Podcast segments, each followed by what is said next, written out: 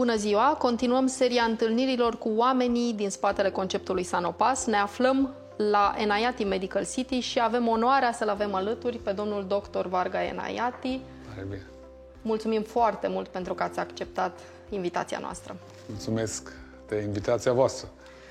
Domnule doctor, uh, cred că majoritatea oamenilor care ne urmăresc știu despre dumneavoastră faptul că sunteți fondatorul orașului medical Enayati, fondatorul rețelei medicale Regina Maria și mai nou jurat uh, la Imperiul da. Leilor. Da, da, da. Are um, mare legătură cu celelalte, da. Așa. Înainte de orice însă, sunteți medic cardiolog. De ce ați ales această specialitate? Cardiologie am ales uh, pentru că unchiul meu, din Iran. A fost primul care a adus uh, angiografia în Iran uh, și am avut mare respect față de el și el a fost membru al comunității Bahai și Bahai sunt persecutați în Iran și el a fost uh, răpit și omorât în 1980 și uh, eu am fost așa de impresionat de personajul lui și de, de dăruirea lui față de semenii lui și tot ce a făcut și smerenia ca persoană, doctorul Nagy se numea, în care am fost de atunci cu ideea asta, parcă există numai această specialitate cardiologie și am vrut să devin cardiolog și de-aia am mers făcut în asta în România. Asta. Da, am făcut-o în România. Eu am făcut, eu sunt născut și crescut în Germania și am început și studiile mele în Germania. Uh, am continuat în România ca pentru un an, doi, vreau să cunosc viața Regine Maria un pic mai mult, fiind primul cap încoronat care a fost Bahai. Uh, și acest un an, doi ani a devenit un pic mai mult și de aceea mă vedeți azi aici. Contribuind la sănătatea românilor, în mod evident, prin da. tot ceea ce faceți. Da, da, asta pot să spun, da. Um, da. Una din primele întrebări pe care aș vrea să vi le adresez este legată de statistici pe care le vedeam înainte de pandemie, anume faptul că 60% din uh, persoanele care mor în România uh, mor dintr-o sau au, au avut o afecțiune uh, legată, corelată cu, cu sistemul cardiovascular. Uh, există vreo diferență în contextul pandemic? S-au schimbat lucrurile? Da. A rămas la fel? Sunt, cred că, două specialități care sunt uh, puternic afectați de pandemia. Unul este oncologia și unul e cardiologia. Um, oncologia, de exemplu, noi avem acum zilnic 150 de oameni, 150 de oameni zilnic care mor mai mult decât în 2019 de cancer. Gândiți-vă că dacă uh, într-o dată uh, șase luni tu eziți să faci, să te duci la medic, că ai simptome sau uh, nu faci controle care făceai înainte regulat, ce înseamnă șase luni în uh, domeniul oncologic. Același lucru este probabil uh, se, uh, se distribuie mai mult în zona cardiologiei și nu este așa de evident uh, dar efectul, nu am statistici acum în față, cum e efectul pe partea de cardiologie, probabil colegii mei au, dar clar uh, uh, simt eu, vorbind și cu colegi care lucrează în spitale unde sunt de urgență și sunt spitale cu STEMI și se uh, uh, uh, ocupă de uh, accidente cardiovasculare, că vin din ce în ce mai multe cazuri acute uh, și procentual mult mai mult uh, decât înainte. Și cazuri care puteau să rămână cronici au devenit acuți și cazuri care puteau să scapă să devină cronici devin cronici. Și ai, deci rămâi cu o cicatrice până la sfârșitul vieții tale. Um, lucru care îmi vine automat în minte este, uh, din nou, ceva ce cred că mai mulți dintre noi am citit, uh, anume faptul că incidența bolilor cardiovasculare apare mai devreme pe parcursul vieții. Oamenii se îmbolnăvesc mai tineri. Și asta e corelată cu un mit din, nu știu, auzeam când eram mică, faptul că tinerii nu fac boli de inimă, ei nu se îmbolnăvesc. Așa este. Dar e o contradicție. Care e adevărul, de fapt? Uh, dimineața asta am avut un băiat de 28 de ani care deja are primele semne de boli cardiovasculare și povesteam când eu eram tânăr, ca și student anul 1, 2, 3 la medicină în Cluj, când veneau infarct, venea peste 70 de ani. Uh-huh. După de, 10 ani veneau peste 60 de ani. După 10 ani 50 de ani. După 10 ani 40 de ani. Și acum deja nu este o uh, raritate să ai un pacient peste 30 de ani cu infarct. Uh, da, deci uh, nu mai e glumă boala. De ce se întâmplă asta? Deci uh, cred că uh, fac, cei doi factori principali uh, e obezitatea și fumatul. Și combinația aia care este o combinație uh, letală, într-adevăr. La fel de, de uh, cum să spun, în uh, un mit da, un mit care s-a propagat foarte mult în popor este acela că uh, medicul recomandă să bei un pahar de vin în fiecare zi ca să protejezi inima. Așa. Da. Ce recomandă de, Nu știu de ce astăzi uh, uh, ai noroc că uh, uh, am exemple uh, uh, practice. Iarăși un pacient din turnul Severin care a venit astăzi la mine, care tot tânăr, tot deja cu semne cardiovasculare, de data asta din cauza alcoolului, nu e un bețiv, așa cum noi înțelegem bețiv, dar eu cred că cam 50% din oameni de afaceri din România sau de antreprenori din România de succes sunt niște alcoolici anonimi uh, care sub uh, această umbrelă că dacă un pahar de vin să bei pe zi e bine pentru tine, uh, acoperă fac abuz.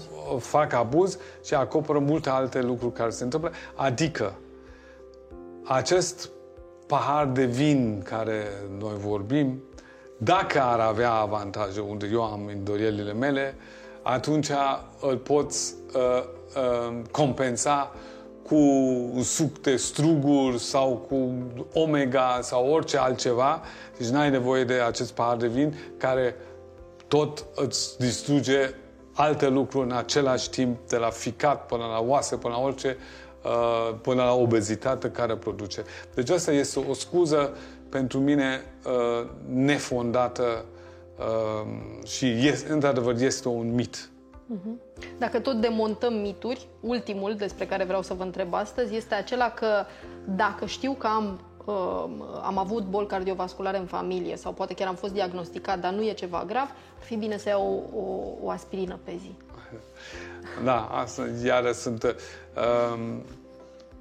aceste reclame care vedem uh, cu aspirina cardiacă sau așa, uh, sigur că uh, aspirina cardiacă e folosit des uh, la noi cardiologi, dar în același timp, dacă nu știi dacă tu ești omul potrivit pentru aspirina cardiacă, poți să dai în alte belele uh, și de aceea totuși ar fi bine să consultăm un medic și nu trebuie neapărat să fie un medic cardiolog, uh, un medic de familie competent, rolul lui este să trateze sau să te sfătuiască în direcția asta. uh, și la fel cum o hipertensiune arterială nu este un lucru care trebuie să trateze neapărat un cardiolog, e munca medicilor de uh, familie să se ocupe de aceste lucruri.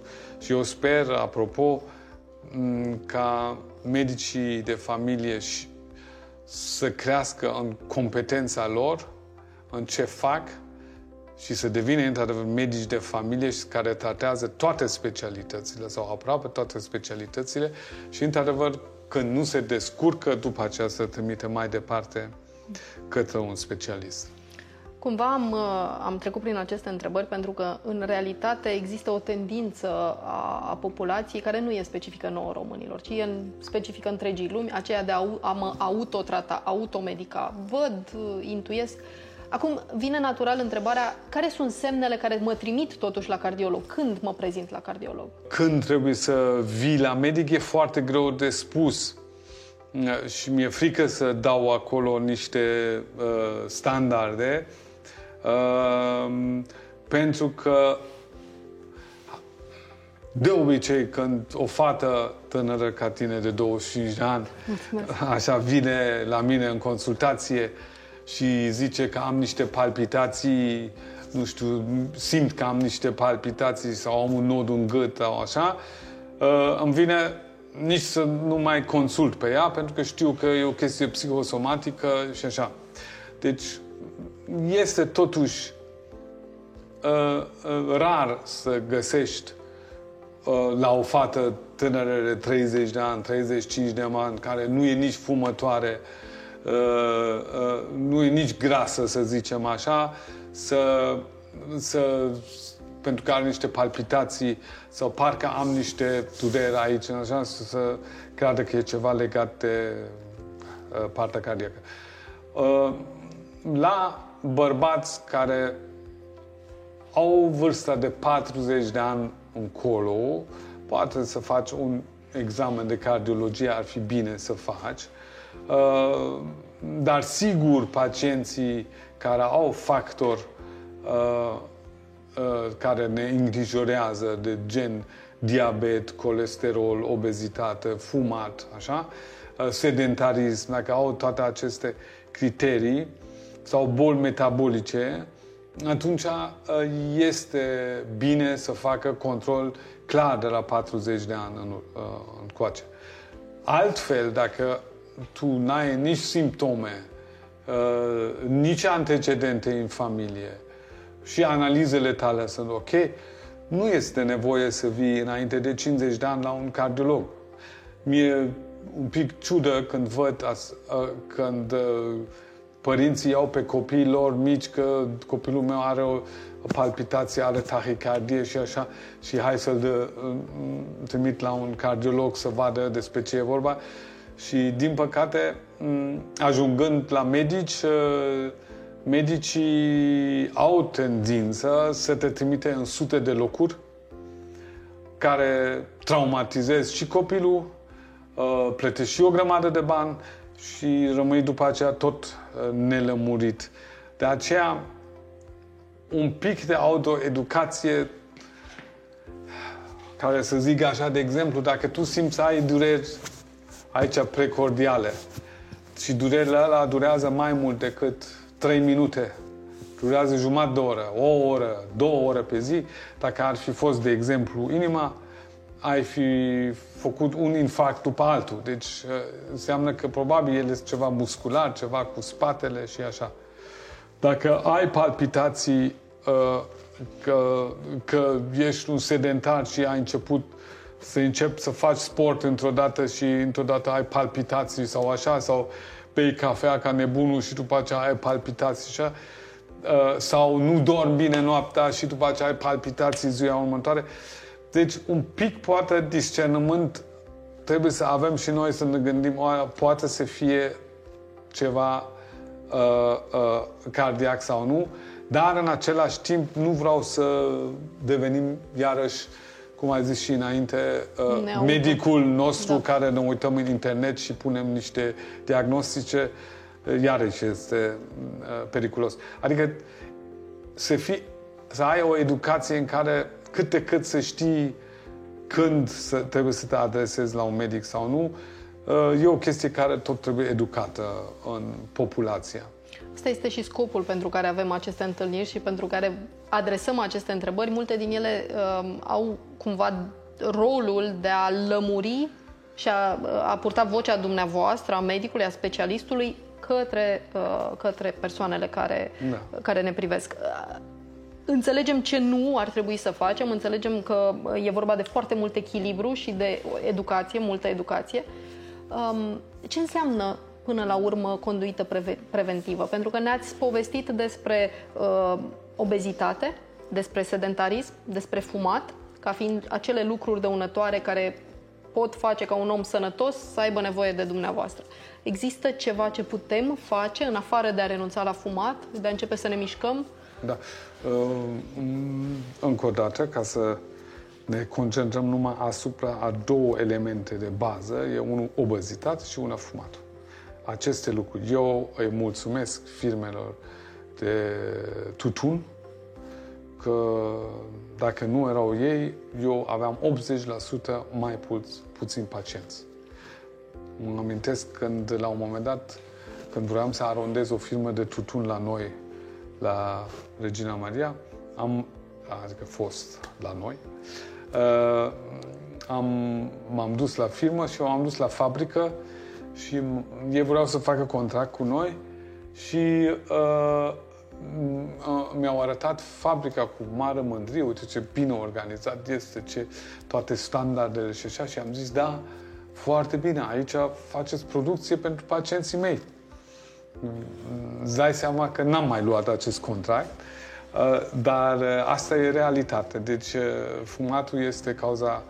Fumatul și obezitatea. Dacă reușim să nu ne îngrășăm și dacă reușim un bărbat să aibă centimetrii lui minus 100, șansele să faci ceva cardiac e foarte mic.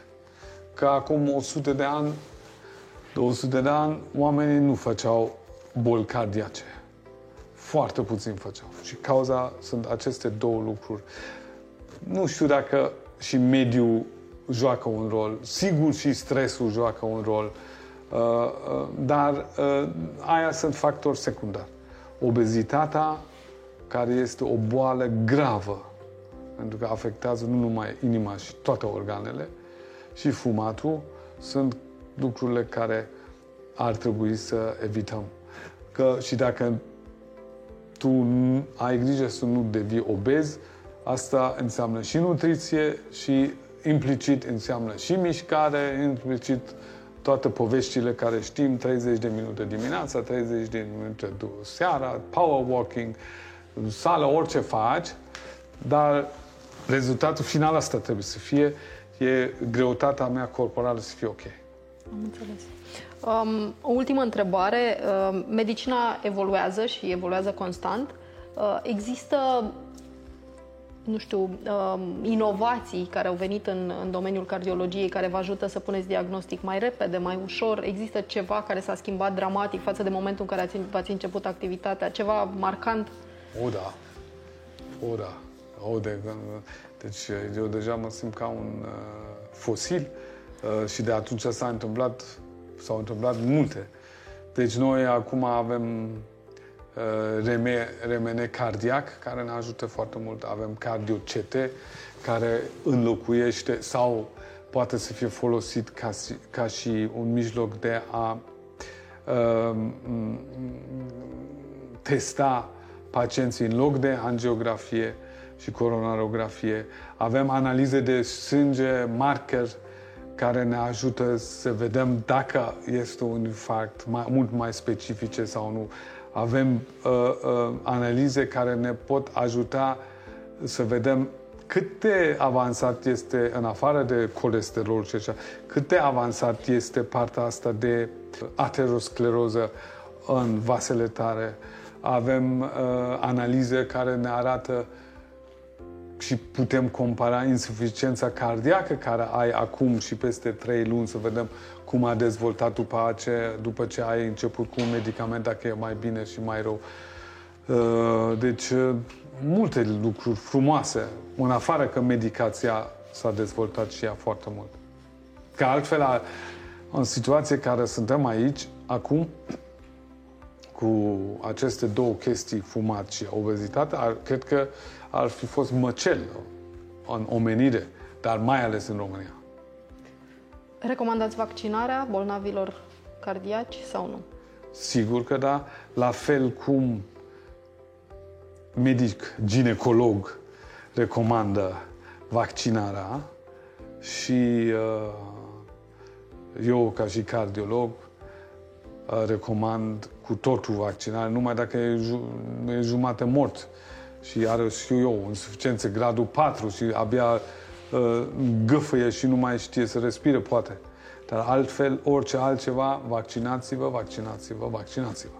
Mulțumim foarte mult. Cu siguranță acest mesaj va ajunge acolo unde trebuie. Vă mulțumim pentru timpul acordat. Și eu vă mulțumesc și bine ați venit la noi în NIAT Medical City. Mai venim cu siguranță dacă ne mai primiți. Mulțumim exact, mult! Exact.